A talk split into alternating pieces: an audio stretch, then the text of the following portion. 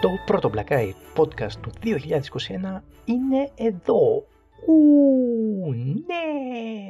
Κανένας λόγος βέβαια, δεν υπάρχει πανηγυρισμού, αλλά OK. Okay. Να ευχαριστήσω όποιον εγγράφηκε πρόσφατα και να θυμίσω σε όποιον δεν είναι γραμμένος να γραφτεί στον ΟΑΕΔ αν δεν έχει δουλειά. Δίνει επιδόματα παιδιά κατά καιρούς, να ξέρετε. Αλλά αν δεν έχετε δουλειά, γραφτείτε και εδώ να ξοδεύετε κάπως το χρόνο σας ή μοιραστείτε το podcast με κόσμο αν πιστεύετε ότι θα τους ενδιαφέρει. Ή αν τους μισείτε θανάσιμα και θέλετε να υποφέρουν. Δουλεύει both ways. Μετά από αυτή τη δήλωση, λοιπόν, περιμένω μια αύξηση εγγραφών της τάξης του 3%, δηλαδή να έρθει, ξέρω εγώ, ένα ακόμα άτομο στην παρέα μας. Τώρα, ή που θα βλέπετε στο βίντεο τα πυροτεχνήματα από την αλλαγή του χρόνου στην Πρίστινα, το οποίο είχα πει στο προηγούμενο επεισόδιο, ή θα ήμουν εντελώς ανίκανος να το βάλω και θα βλέπετε απλά τη φωτό με τον τίτλο. Τώρα, για όσους το ακούνε στο Spotify, που να το πω και αυτό, κάθε φορά που λέω Spotify, θέλω να πω και τη λέξη Spetsofy, sorry about that, μπορείτε να πάτε στο κανάλι μας στο YouTube, στο κανάλι μας, ποιοι, ε, μόνος μου είμαι. Τέλος πάντων, στο κανάλι μου στο YouTube και να γραφτείτε πρώτα και μετά να δείτε το βίντεο. Δεν είναι υποχρεωτικό, αλλά το πετάω εκεί, ξέρω, και ό,τι πιάσει. Ελπίζω να περάσατε όσο καλύτερα γινόταν τις γιορτές που πέρασαν, και λέω πέρασαν γιατί τα φώτα κυρώθηκαν από την κυβέρνηση, δεν πλήρωσαν το λογαριασμό μάλλον. Ναι, κακό αστείο, αλλά έπρεπε να υποθεί, αλλιώς έρχεται στον ύπνο σου ως εφερλής και σου κάνει προσωπική επιθεώρηση για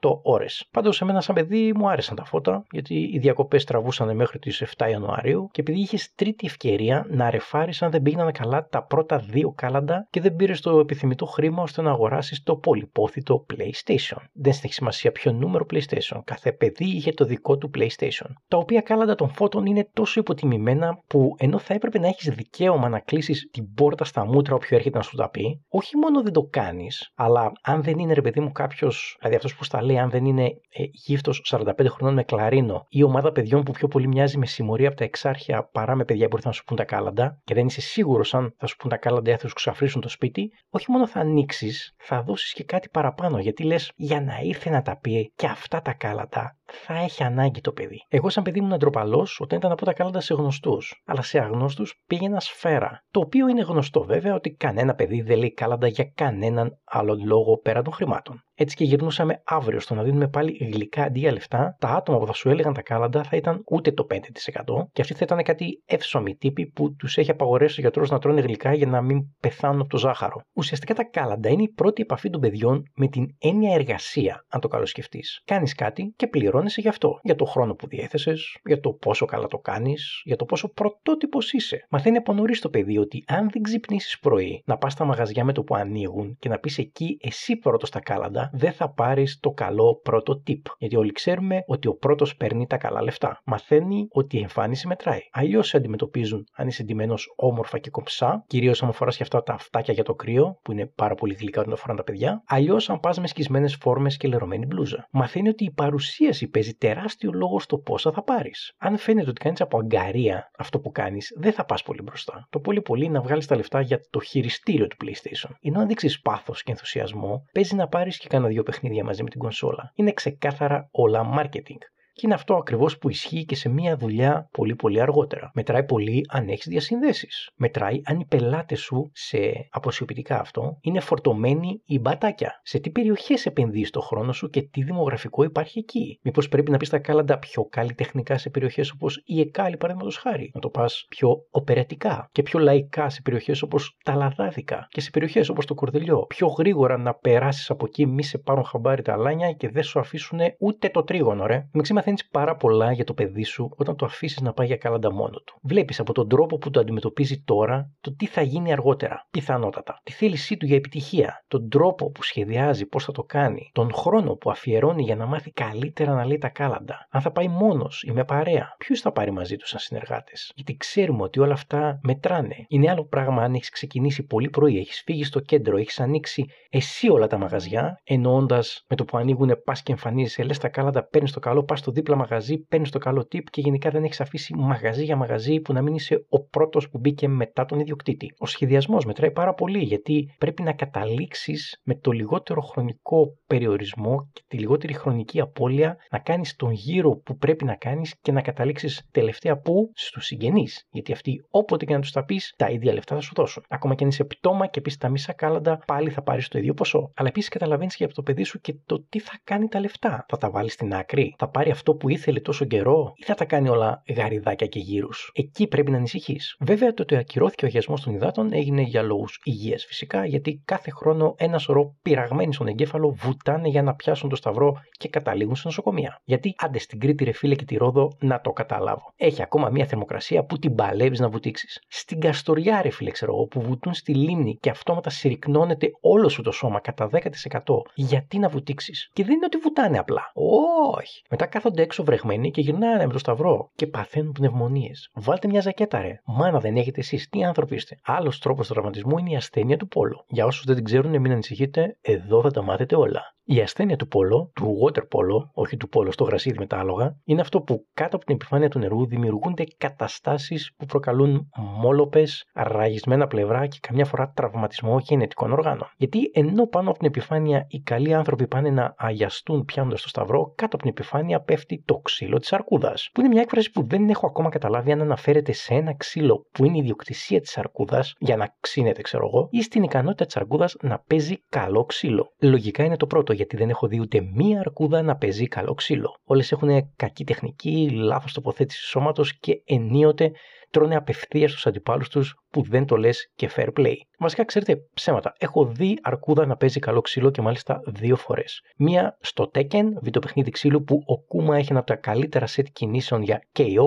και η άλλη είναι ο Chuck Norris στην ταινία Forest Warrior. Αν δεν την ξέρετε, είστε τυχεροί. Και παίζουν τόσο ξύλο που παίζει αυτούς μετά να τους βάλεις σε μια πισίνα water polo και να βγουν πρωταθλητές Ευρώπης, αρκεί να τους έχεις υποσχεθεί ότι θα τους δώσεις δύο κομμάτια ξύλου κολλημένα μεταξύ τους και ένα ασημένιο δίσκο στο τέλος για μία ημέρα κυκλοφορώντας τα από εδώ και από εκεί. Και βουτάνε παντού, ρε. Βουτάνε στο θερμαϊκό, αν είναι δυνατόν. Στο θερμαϊκό που έχουν μεταναστεύσει τα ψάρια μακριά και έχουν αντικατασταθεί από βιολογικώς μεταλλαγμένα ψάρια που παλιά ήταν κατσαρίδες και εξελίχθησαν σε υδρόβιες κατσαρίδες που μοιάζουν ψάρια. Και εκεί βουτάει ο κόσμος και μετά αναρωτιόμαστε γιατί ανεβαίνουν τα επίπεδα καρκίνου. Από το Τσέρνομπιλ βασικά, αλλά και πάλι τα ποσοστά θανάτων ευτυχώς έχουν πέσει κατακόρυφα. Και πάρα πολλά είδη καρκίνων θεραπεύονται επιτυχώς, ειδικά αν εντοπιστούν άμεσα. Στην οικογένεια μου βασικά είχαμε τρεις διαφορετικού καρκίνους που θεραπεύτηκαν επιτυχώς. Και δεν καταλαβαίνω γιατί είναι τόσο σημαντικός ο αγιασμός των νερών. Να σας διαβάσω τώρα ένα μικρό απόσπασμα που λέει ότι στην εορτή των Θεοφάνιων στις 6 Ιανουαρίου προφανώς πραγματοποιείται ο μεγάλος αγιασμός των υδάτων, σκοπός του οποίου είναι ο εξαγνισμός του νερού αυτού του τόσο πολύτιμου στοιχείου της φύσης. Εδώ τώρα να πω ότι να το εξαγνίσουμε από τι; Το νερό τα ίδια στοιχεία είχε πριν, τα ίδια έχει και μετά. Δεν είναι ότι πριν μας δολοφονούσε και μετά μας θεραπεύει. Αλλά OK, okay, ας το προσπεράσουμε. Το νερό αγιάζεται και γίνεται έτσι φορέας της χάρης του Θεού με κύριο πάντοτε στόχο τη σωτηρία του ανθρώπου που βρίσκεται στο επίκεντρο. Τώρα, δεν ζούμε στο επίκεντρο του νερού, αλλά ας το θεωρήσουμε ότι έτσι είναι γιατί γύρω-γύρω παντού κάπου υπάρχει μια θάλασσα. Έτσι κι αλλιώς ο πλανήτης μας είναι κατά βάση μια θάλασσα. Και πριν συνεχίσω, εάν είστε από αυτούς που πιστεύουν και τους αρέσουν αυτά τα έθιμα ή τα πιστεύουν ότι όντως έχουν κάποια, κάποιο νόημα, ε, μην παρεξηγηθείτε από το επόμενο κομμάτι, πλάκα κάνουμε. Σχεδόν.